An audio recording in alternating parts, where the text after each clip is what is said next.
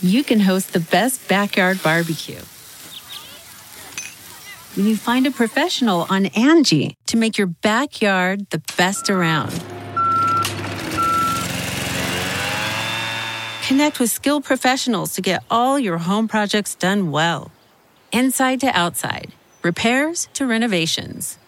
Get started on the Angie app or visit Angie dot com today. You can do this when you Angie that.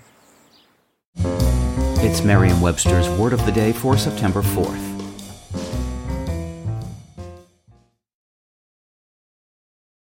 Today's word is fruition, spelled F R U I T I O N.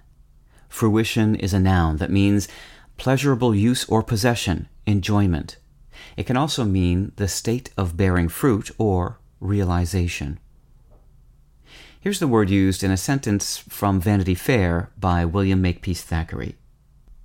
Wife and husband had nothing to do but to link each other's arms together and wander gently downwards towards old age in happy and perfect fruition.